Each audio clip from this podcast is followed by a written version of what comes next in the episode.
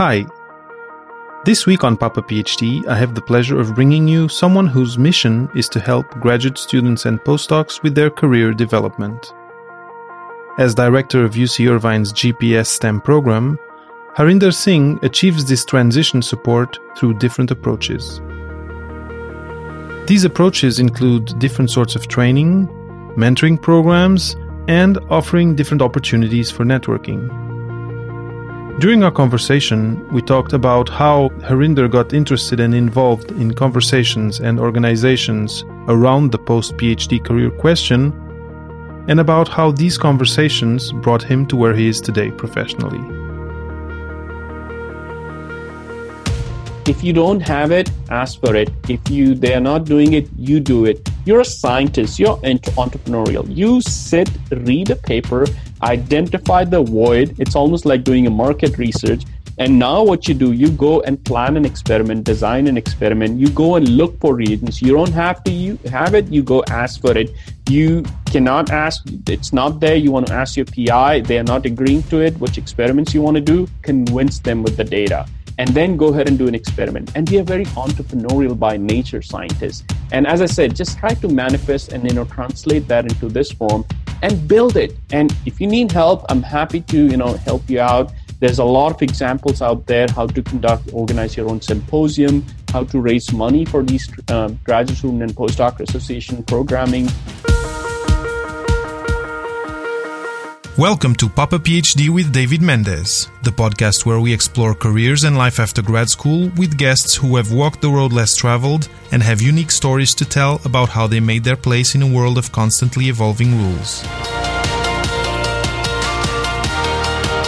Get ready to go off the beaten path and hop on for an exciting new episode of Papa PhD.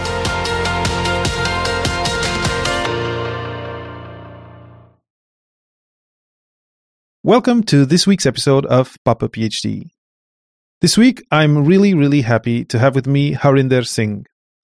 Harinder is Program Director, Graduate Professional Success in STEM at UC Irvine. Previously, he served as the Associate Director for the, NI, for the NIH Best Funded Program, GPS Biomed from 2018 to 2019. He earned his doctorate in cardiovascular biology from the Temple University School of Medicine, Philadelphia, in 2014, and conducted postdoctoral training in neurosciences at the University of Illinois at Chicago from 2014 to 2018. Harinder served many executive roles in a Chicago based scientist organization. Scientist, is it the way to say it? Scientist? Yes, you got it. Yeah. Awesome. Dedicated to provide uh, dedicated to providing a networking platform for junior researchers and industry professionals. He was appointed to the board of directors of the science advocacy uh, of the science advocacy organization Future of Research, with a mission to engage and empower early career scientists with evidence-based resources in improving the scientific research endeavor. As the leader of UC Irvine's GPS STEM program, Harinder is dedicated to finding solutions that broaden research training, foster relationships between academia and the private sector, and raise awareness on how academic discoveries advance society. Welcome to Papa PhD, Harinder. Thank you, David. Thank you for having me. It's totally my pleasure, and just all all of the the key words in your intro, I think it, it, makes you know any listener must be clear on why I'm super happy to have you here today. Uh, you know the bridging academia and industry. Uh, you know taking a, a, a science and a data based approach to uh, to helping people figure out their careers after graduate school uh, are all things that sound really good to me, and I, am really happy to hear about you, hear about your story, and eventually we're going to talk about what exactly uh, you you've been up to and, and and what you do. I know a little bit more about it. I follow you on LinkedIn, but uh, I'm super happy to share with the listeners uh, more in detail what is it that you do and and why uh, why it is important in in today's situation. Um, Harinder, let's start from the beginning, and uh, we, I think it's always good to quickly let the the guest introduce themselves, and I mean more telling the story of how they got interested in science, uh, how you know all these points that I mentioned in your intro, how they came about, and and kind of telling the story of how you came to do what you do today. Yeah, absolutely. Um, so, uh, as you mentioned, I'm currently the program director of graduate professional success in STEM uh, at University of California, Irvine. And previously, this program was called Graduate Professional Success in Biomed, which was funded by NIH Broadening Experience in Scientific Training. Mm-hmm. That award ensured uh, and gave us funding to uh, conduct career and professional development programming for five years. And after that, we transitioned to GPS STEM. So, uh, so my role basically involves a lot of uh, uh, career and professional development for PhD students and postdocs who were earlier biomedical sciences, but now it's all across the STEM disciplines. So we provide avenues um, for development, career development, and making sure that they are aware about multiple different careers which come out of PhD and postdoctoral training. And once they are become aware about these different careers, we try to provide them specific training which is required to be successful. First of all, to transition into those careers, and secondly, to be able to you know to be successful in those careers mm-hmm. and then we try to provide them with more hands-on activity hands-on experience into how that career would look like once they start working in it so they can sort of like you know not only that they become they prepare but also they can this gives them an opportunity to figure out like if they are going to like that or not so i think mm-hmm. that's the biggest thing you know we need to know not only knowing that you know this is what i like but also knowing that this is what i don't like, mm-hmm, right? Mm-hmm. And the last part is where uh, what we call a career transition. We provide them with different opportunities and avenues on on, on you know ways to transition with like LinkedIn, resume writing workshops, networking opportunities, and within the Orange County um, medical device or mm, life sciences industry, and mm-hmm. then the mentoring programs. So this is pretty much like then a four pillar structure of the program. Before that, I, as you mentioned, I was in Chicago. I got my postdoctoral training uh, in Chicago, University of Illinois, Chicago. But you mentioned this organization, which I really, really loved, and it's still close, near and dear to my heart, Scientist, which is Chicago-based scientists. Mm-hmm. Just the name itself really brought in a lot of students, uh, scientists within Chicago area together. And we would just go and sit and chat about, like, you know, some of the challenges we are facing within in lab environment or in our career. And then we got joined by a lot of industry professionals who came in who said, like, yeah, I would like to work with you guys and, you know, sort of network. So that really grew from like a very basic, small student led, like, you know, one or two people meeting at a bar to like such a large uh, official nonprofit organization. Oh, wow. Okay. Yeah.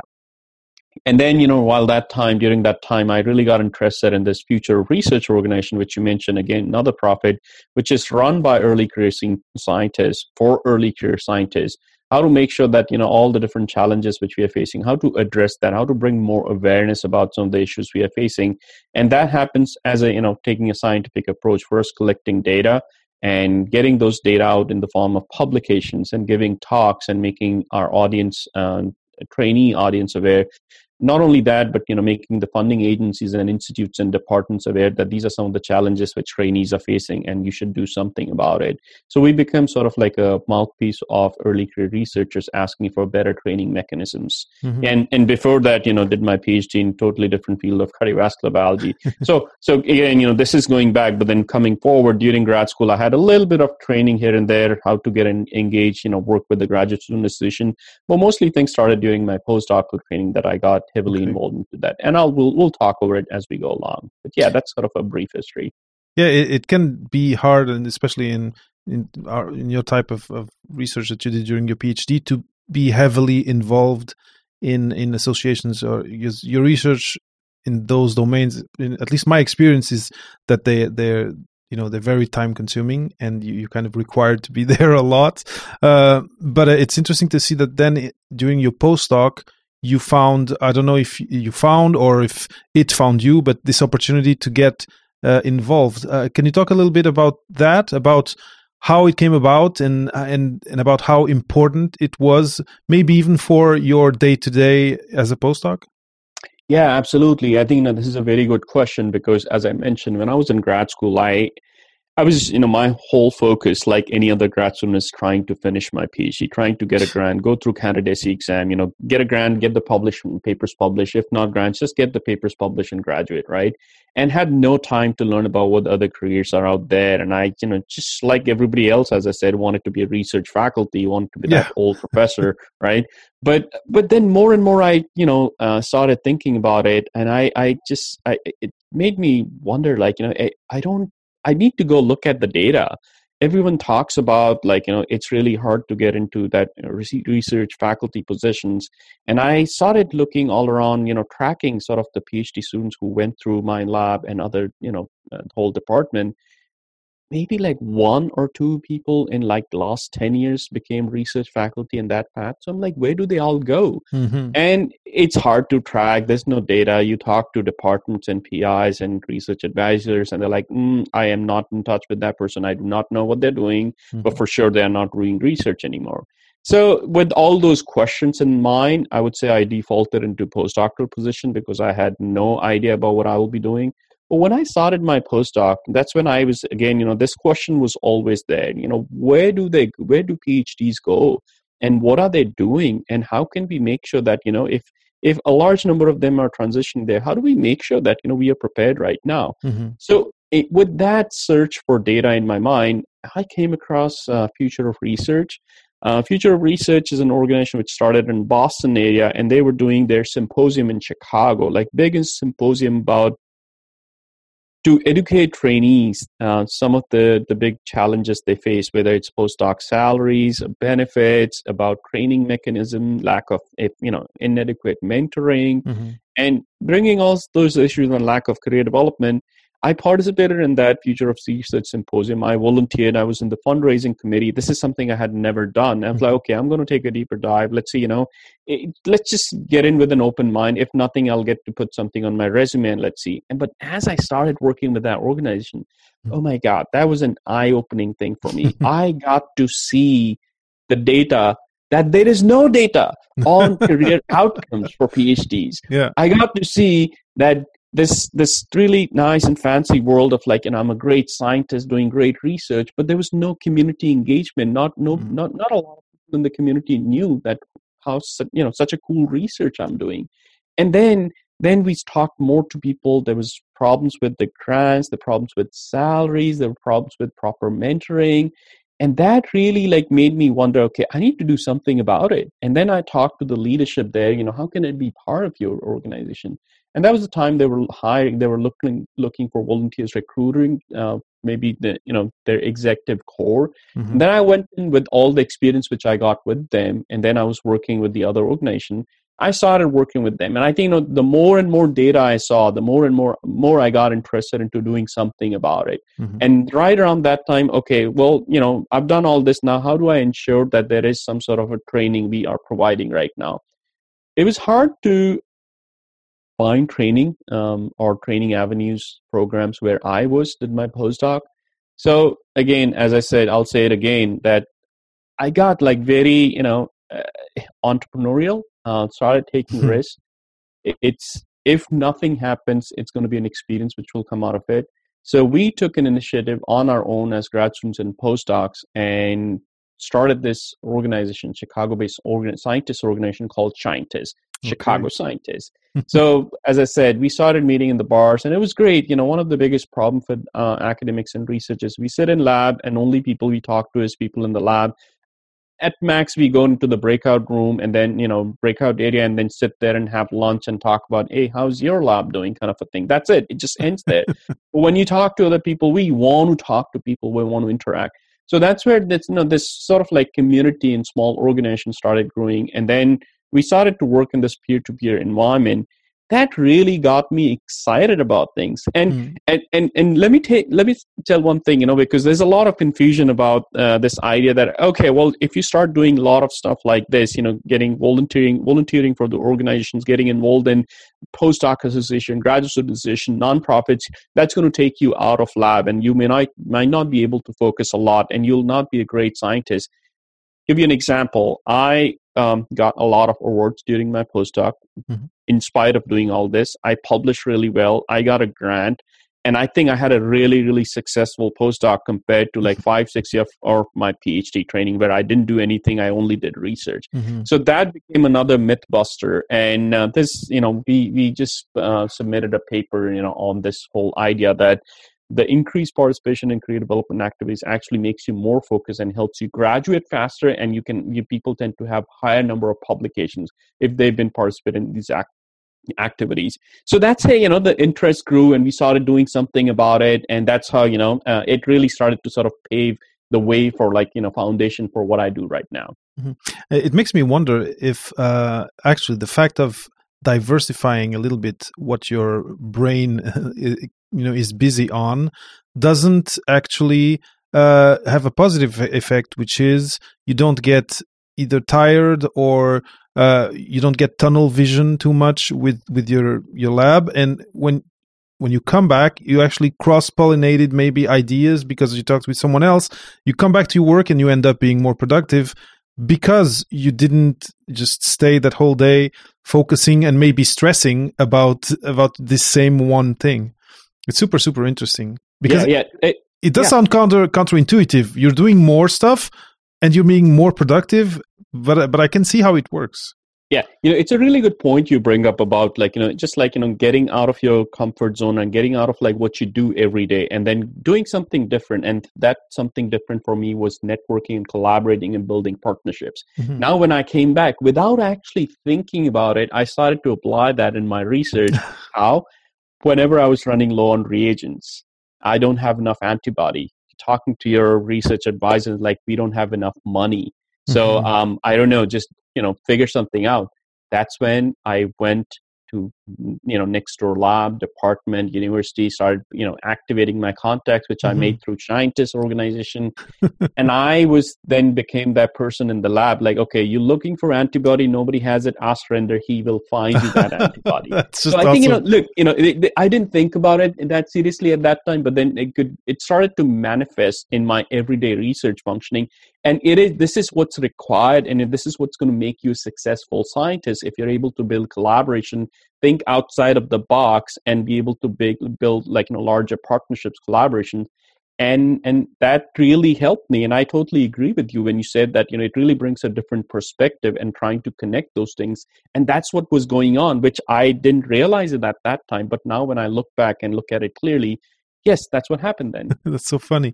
Now there's another aspect of this and we we kind of talked it, talked about it a little bit which is some you know depending on on the type of phd project you're on some some projects are very time consuming and ve- they, you know they take up a lot of of your life. Uh, but there's another aspect which is depending on where you are what lab what what institute also uh, your supervisor may frown upon you doing other things. And it seems that you guys at uc irvine the way the model that you found is kind of integrated in the in the day-to-day life of the students. Can you talk a little bit about that about how pis see what you guys are doing and and how you know what solutions or what conversations you've had to kind of uh, unlock this this sometimes touchy situation? Yeah that's i mean I, I really love the kind of questions you're asking because these are really the most important conversations we are having around. And these are again the challenges which everyone is facing their own at their own different levels. So at uc irvine uh, we are very open to career and professional development alternative career training. And when we say alternative career let's be honest that you know the faculty careers itself have become alternative now because only 10% of them according to the data yeah. get into faculty research careers right? So 90% of them are are getting outside of academia um, when we did a survey uh, at UCI, and UCI actually, around more than 70% of the faculties were very receptive and open to the idea of their students and postdocs going out and participating in these activities. And, and UCI has been very open to this idea from the beginning, and then a lot of faculties actually come from very diverse training. And, and you know here people are very aware about the data again as a scientist as i always say you know think like a scientist look at the data hypothesize and then see what's what reality is. Mm. And it's after doing that faculty perception survey, uh, we wanted to also, you know, uh, make sure that the 30% of the, the faculties who we are missing on, who are probably not quite appreciating this aspect right now, and also to keep on that 70% of the faculty engage in the idea that this is really not going to distract your students and postdocs out of the research training.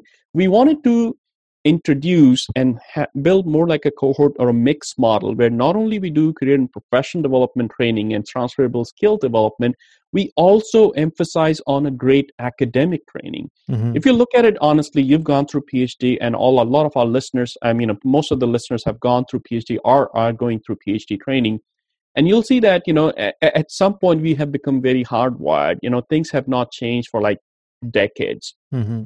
our training on there's really not very few places where maybe there's a course on how to write and effectively write a manuscript. Mostly you learn from your pis and there's not a lot of training you know a very innovative grant writing programs. There's not a lot about okay how do you engage and work with your um, manuscripts and reviewers how to be a great reviewer and you know to make sure that you get good reviews. And that part kind of like thing is not you know not there we we all of us make like great scientific we have to make scientific figures for our publications right you know sometimes you're asked to make a graphic mm-hmm. we do not have any training to make those excellent graphics which isn't part of an academic training and that should be ensured so we started to add an academic track within our career professional development okay. umbrella so we have an academic advancements activities and as a result of that when they come and attend these you know very innovative fellowship writing course visualizing science we have career cohorts where students and postdocs are interested in a particular career and they are working towards that and as a result of that you know we make them aware about this career professional development activities we are doing which is for alternative careers then we see large number of participation there mm-hmm. and then mm-hmm. we've seen more and more faculties getting interested that yes you are helping our trainees the time I do not have to help my student postdocs to write a grant, write a manuscript, and help them to figure. You guys, your program is helping with that. And as a result of that, if they're participating in hmm. other activities,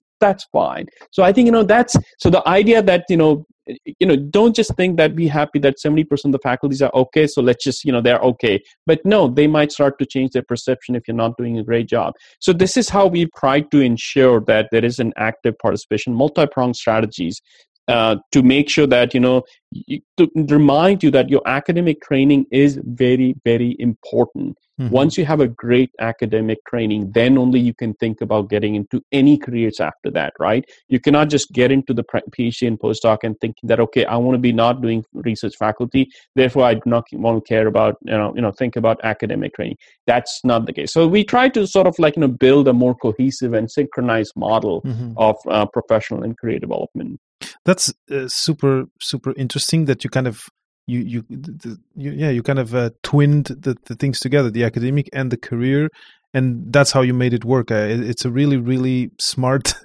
uh, solution to this to this problem because time doesn't stretch right? Now just a question like just a question like that uh, if imagine someone out there is thinking of creating something similar or suggesting something similar in their university just in, in terms of how it works, uh, are these uh, in-person workshops? Uh, uh you know, how when during the day do they happen? How can graduate students uh, fit fit uh, the trainings that that you offer within their schedule?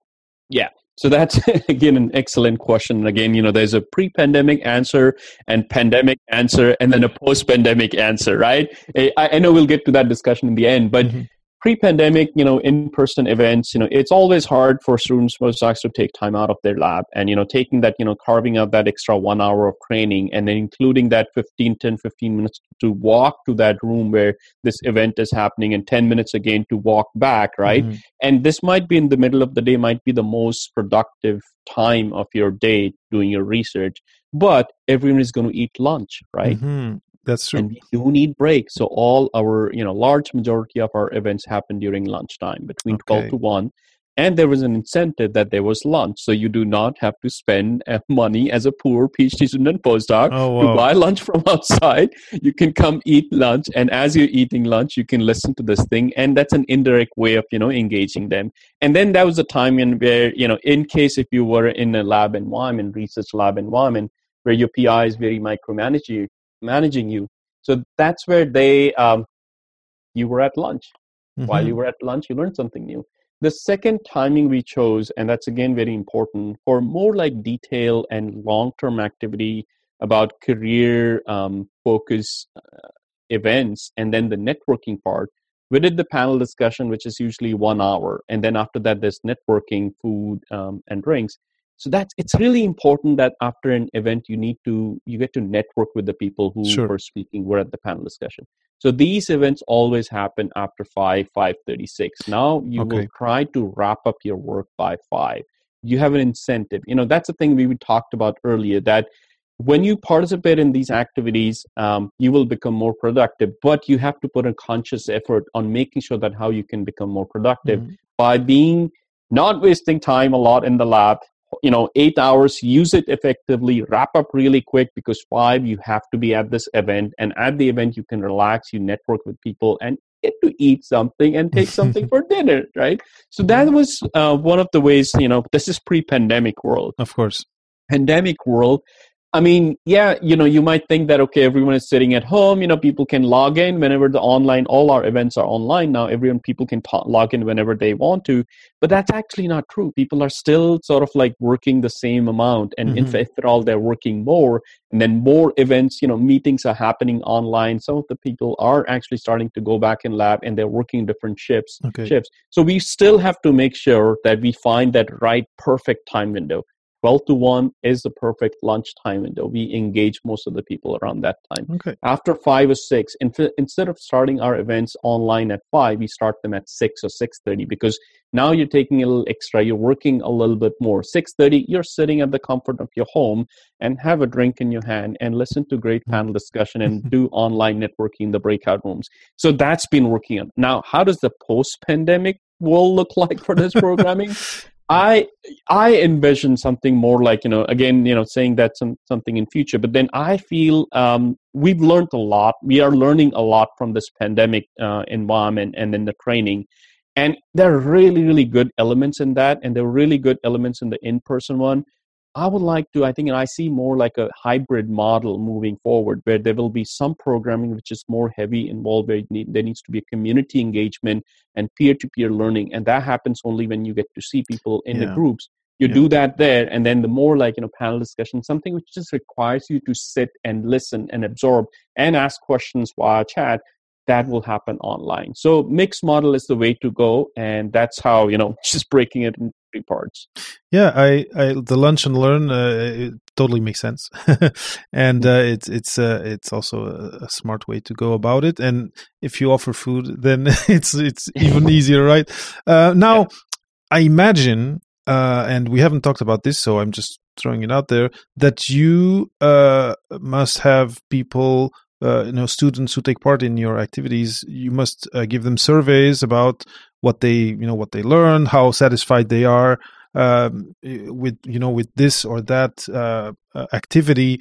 Uh, and where i'm going with this is i would love for you to share um, what you have seen uh, make your students react the most positively like or basically is what do you feel students really love or need or want?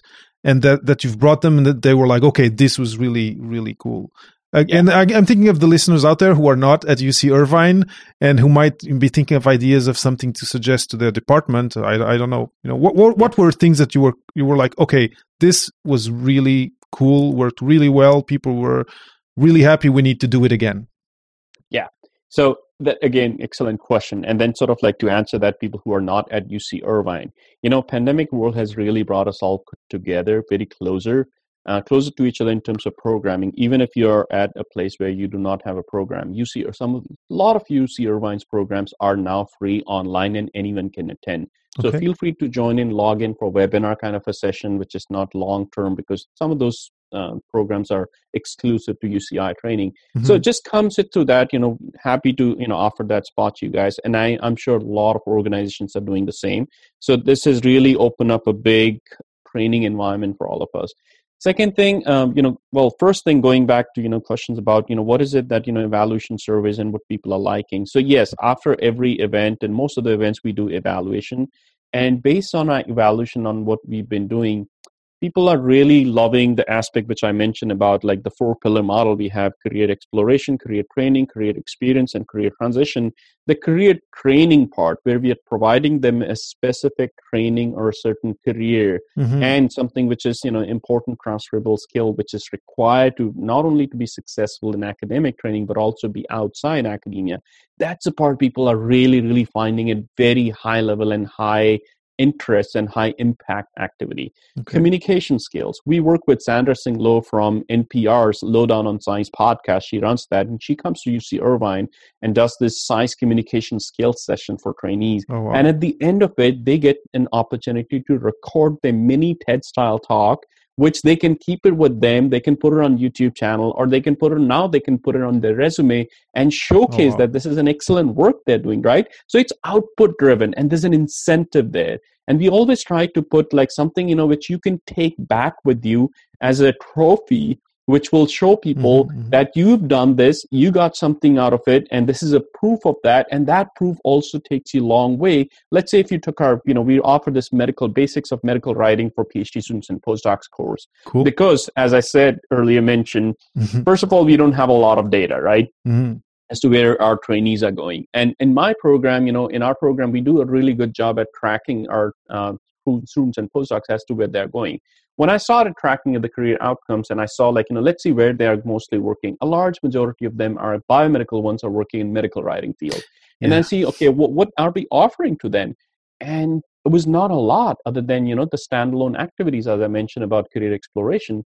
So we built this course on that. And at the end of the course, all the the whole course was not taught by me but the course was taught by alumni who wanted to come back and help and who are medical writers you know who Mhm. best can teach you that course right so they came back taught that and there's an essential part of that you know when you're applying for a medical writing position or what you'll be doing in medical writing as a job there is a test you have to take during Yeah. that recruitment process. They'll give you a paper. You probably have to make a podium presentation a slide deck or you know graphics and all that. So we gave them an exam in the end. They did the exam. So that was a Oh. great achievement that yes i got to do the work which i would be doing when i when i become a medical writer now they got a little taste of what the medical writing field looks like. Mhm. and then we gave them a live feedback on that. Okay well this is and the feedback was given by medical writers. So this was one of the things you know we had like around 30 35 students participate in this thing. I would say five or ten of them they're like okay i don't think this is for me. Mhm. and i feel like you know and they said no this was very helpful because i figured out this is not for me. 20 of them yes this is my career field and i thank you for providing me that Mhm, opportunity. Mhm, mhm. now I know how to transition, how to be successful, what to expect. And at the end of it, there was a certificate if they finish, uh, uh, you know, uh, uh, fulfill all the requirements of attending all the sessions, submitting the homework, getting feedback. You get a certificate which you get to put on your LinkedIn and resume. Now, when you're applying for a medical writing position, the first question the recruiter is going to, hiring manager is going to ask you based on your resume.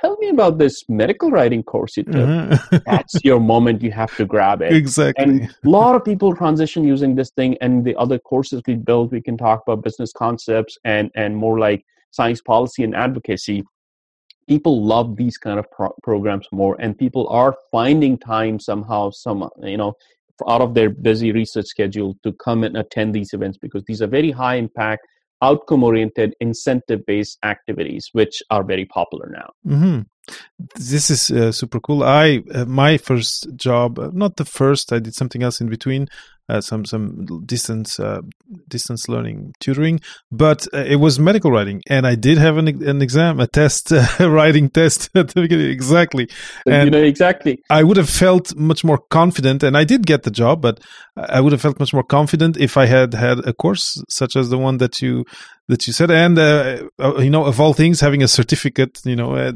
that's very very cool. Now, the, what I'm thinking, you know, is. Uh, well, you mentioned that before at the, uh, at the very beginning that there was funding that uh, that the university got that allowed for this uh, for, for your department or for your program to be created.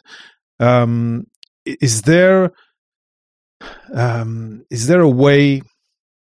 Uh, imagine. Well, now you already mentioned that people, de- depending on what webinars we're talking about, that they can uh, have access to some of these UC uh, these UCI uh, resources online, right? But Mm. um, one of the things that in conversations with guests on this on on Papa PhD uh, that I found interesting is this this the same way as like you were in Chicago and you ended up forming uh, Chientists that students can and you know there's maybe there's an alignment of stars and planets but they can create things where where they are. Uh, even if they don't have all the resources maybe with networking and talking with uh, direction they they can make some things happen.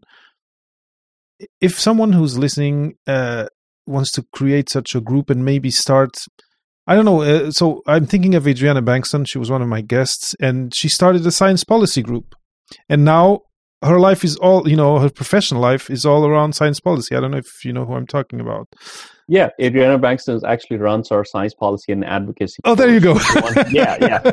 Helped us um, build the curriculum and she became she she's the instructor for the course and oh the gosh, course okay. has become one of the most popular ones and again this was an example of like cross collaboration that this course was open to anyone and everyone mm-hmm. doesn't matter if you're from uc irvine or not from uc irvine in fact we had five students trainees who were international who participated in this course and they would log in in the middle of the night or i don't know what time they were oh, in wow. time zone they were in so um, yes I, adriana bankston is great in policy and i think she ran she started this initiative and that's one of the ways um, but i'm happy to elaborate more on that after you end up the question yeah uh, so b- the, the question is i think she she might have been at emory at the time but uh, she said I, I wanted to uh, to you know to hear more. And uh, the first thing the first group i think she mentioned and this was a while ago i think it was about careers actually. Uh, and and um, well she ended up creating a seminar uh, a seminar program with other students which she says that still today is hap- is ongoing. Um, and because uh, i'm always afraid that uh, you know some listener is at maybe a smaller university and and thinking ah you know you know harinder is saying all these things but look they got this funding and uh, you know ev- everything is is easier. But i feel that there's you know there's a there's a gradation of there's a yeah a gradation of things you can do from very complex and very organized like what you've been mentioning to smaller things. So yeah i'm gonna let you if you can d- develop a little bit on that. Yeah that's you know so that that's a problem which i faced when i was doing my phd and then i sort of faced it again when i was doing my postdoc because i was at an institute where this this was not a priority so therefore there was no money for this thing. So the, yes um, so and, and and i'm happy to you know elaborate more on that and and really like you know what you said that you know if if you don't have it build it. If you if you're not being offered go look for it get it. And you know if your institute is not prioritizing that go ask for it. If you see that that's all falling on deaf ears start your own initiative and you'll see that they'll you know they'll come and join you. Mm-hmm. so to give you an example we were at uh, this institute where i did my postdoc. The annual budget for the full program or postdoctoral association was $2500 Oh. $2,500 and the usually a minimum amount required and you need a full-time staff to do that is nothing less than $200,000. So mm-hmm. that was, uh, you know, it was impossible. It was even hard to get like uh, the cheapest place from nearby where you can get a pizza for for like you know 10 or 15 people joining. And we had to really be very careful to ask people to RSVP so that you know we have enough slices of pizza. We don't order more pizza so it gets wasted right? Yeah, yeah it was yeah. a challenging situation. So what did we do? And and again you know this is what i would like to tell all the listeners that think about all the uh, the the salespeople and the companies who you work with your lab. They are always have some budget to sponsor these kind of professional development activities because you mm-hmm. are the talent pipeline. They will be tapping into, and they tap into every day for the for uh, enhancing their business and progressing their business and company. So we reached out to these companies which were coming, and we said, "This is what we do." Of course, we had to make, make a more uh, prospectors, so or a brochure for fundraising for our program. It was just you know two pages we made. We sent it to them. We asked them if they would like to fund it, and I would say our program budget by the university was two thousand five hundred dollars, mm-hmm. and we were able to raise seven thousand dollars a year just from oh, wow. these outside companies to run our programming.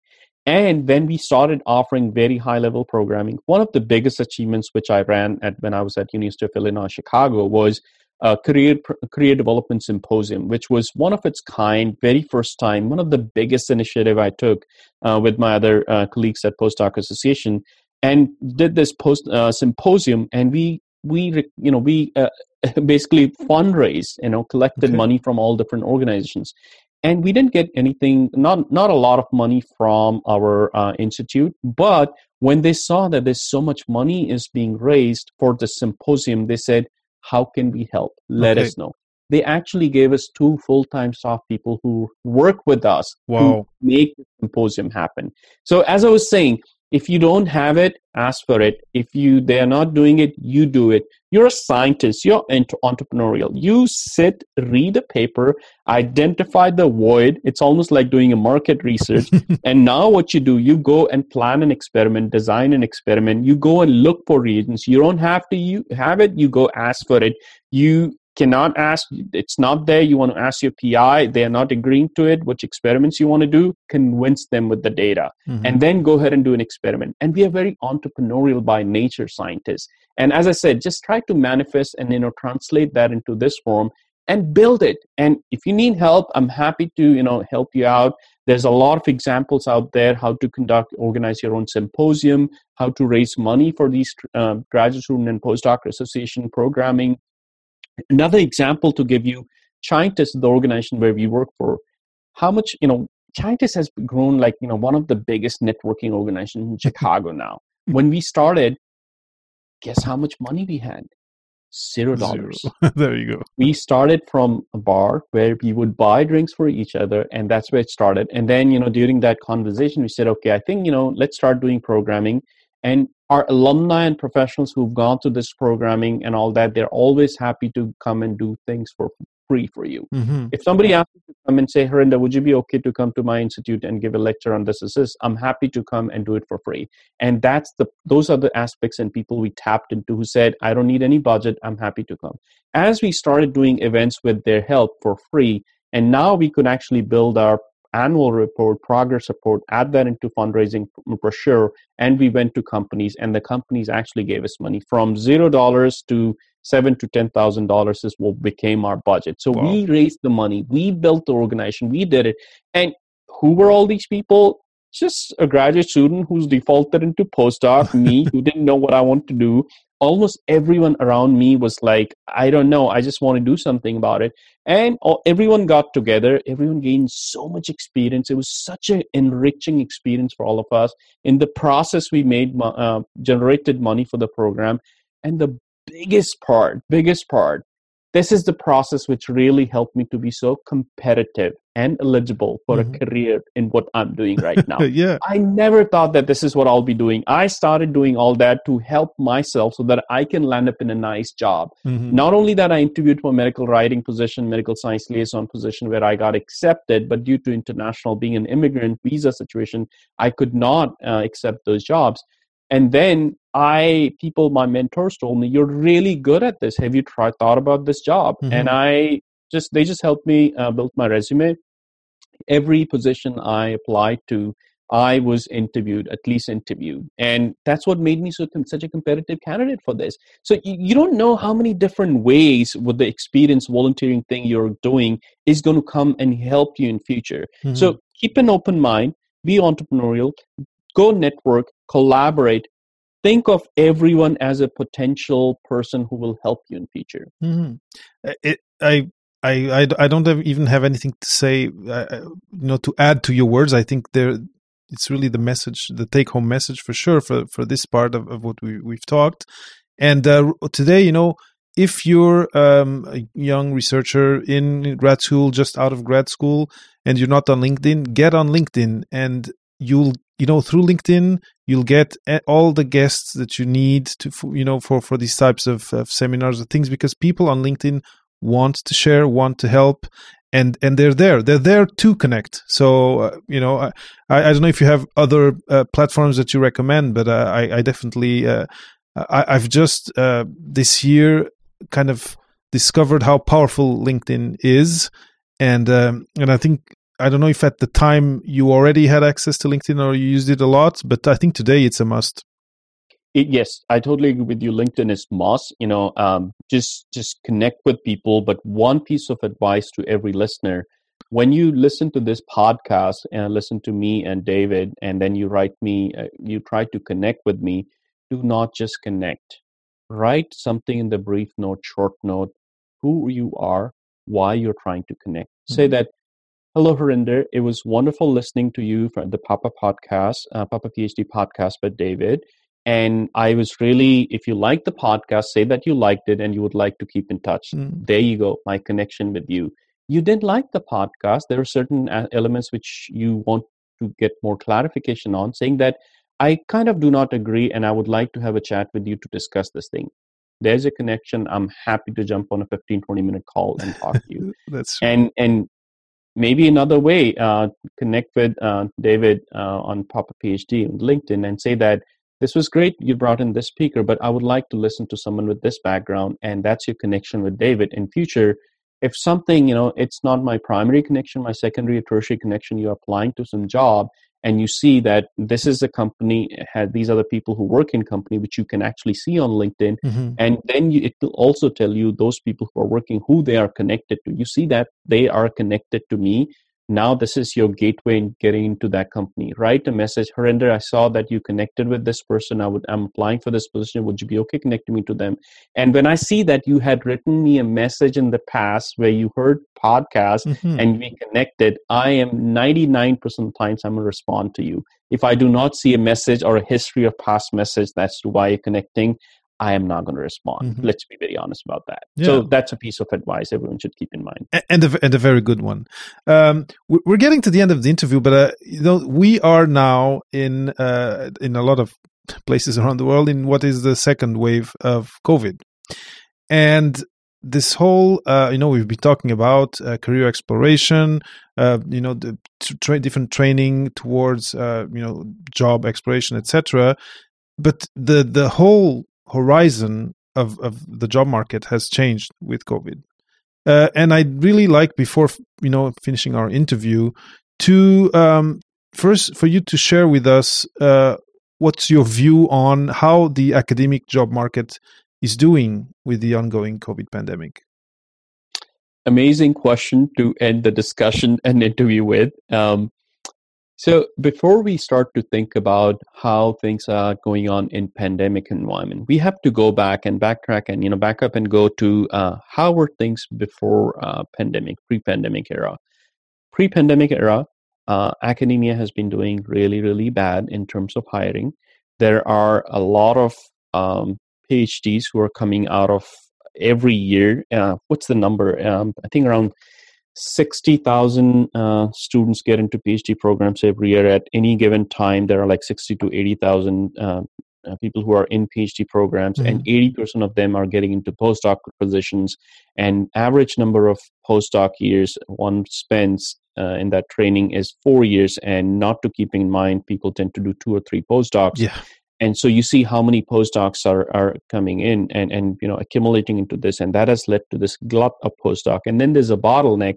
Only 10% of faculty positions are available. So you now 100 people are fighting just for 10 positions.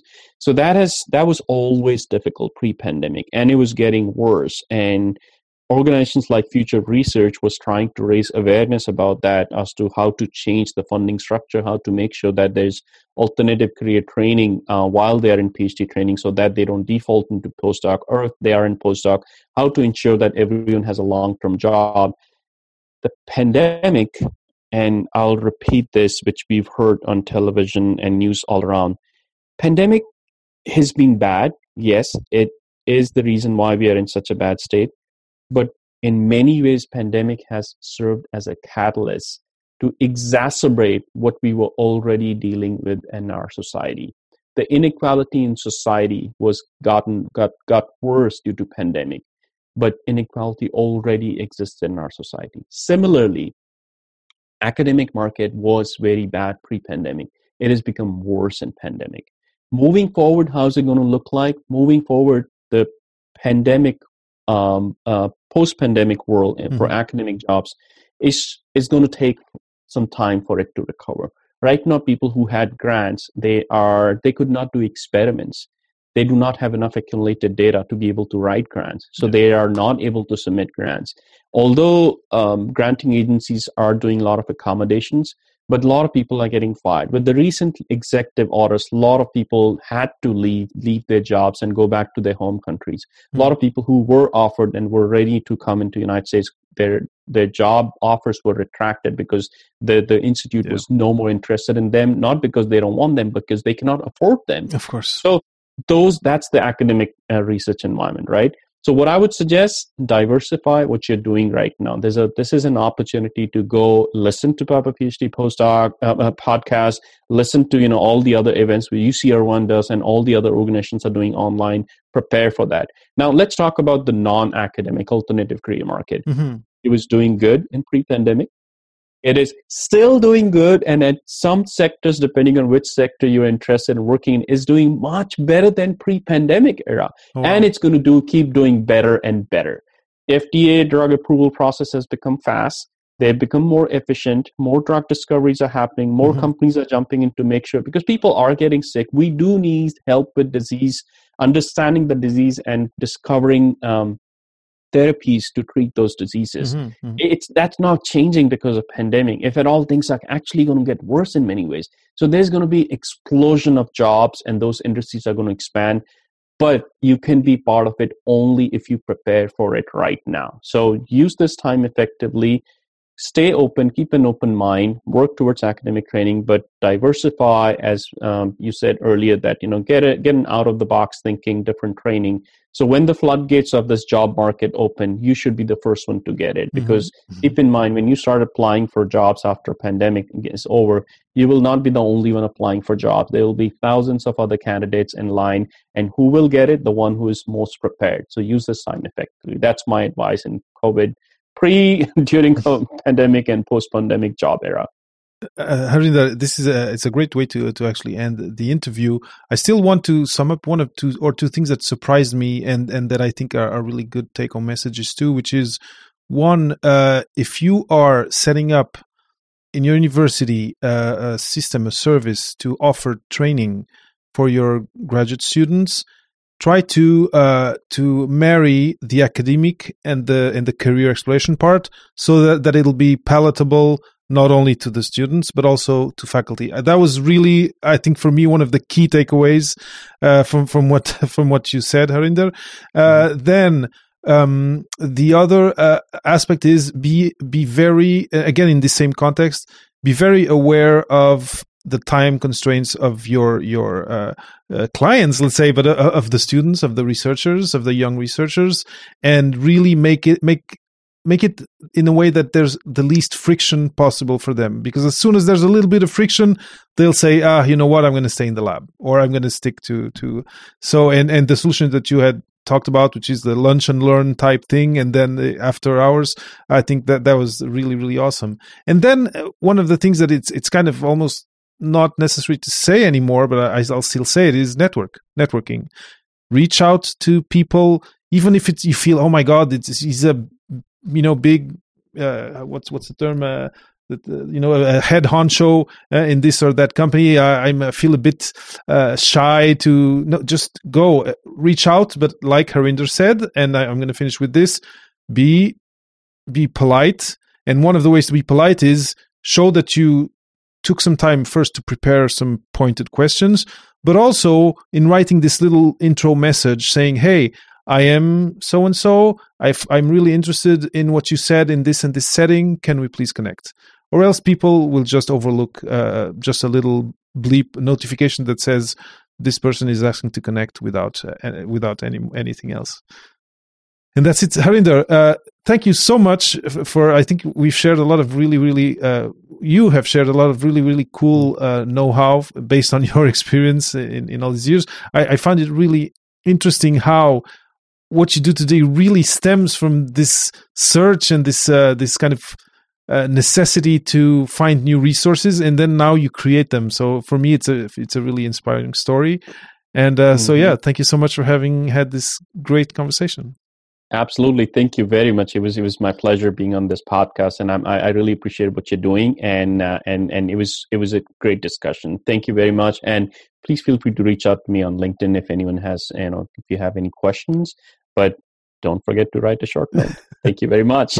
and uh, I will share uh, uh, Harinder's LinkedIn uh, in the show notes, and as well whichever um, um, handles he manages or has on on the other social media. They'll be on the show notes of the episode. So uh, thank thank you for listening. Have a great week, and uh, see you next week for another episode. Thanks for listening to another episode of the Papa PhD podcast. Head over to papaphd.com for show notes and for more food for thought about non academic postgrad careers. I'll always be happy to share inspiring stories, new ideas, and useful resources here on the podcast. So make sure you subscribe on iTunes or wherever you get your podcasts to always keep up with the discussion and to hear from our latest guests.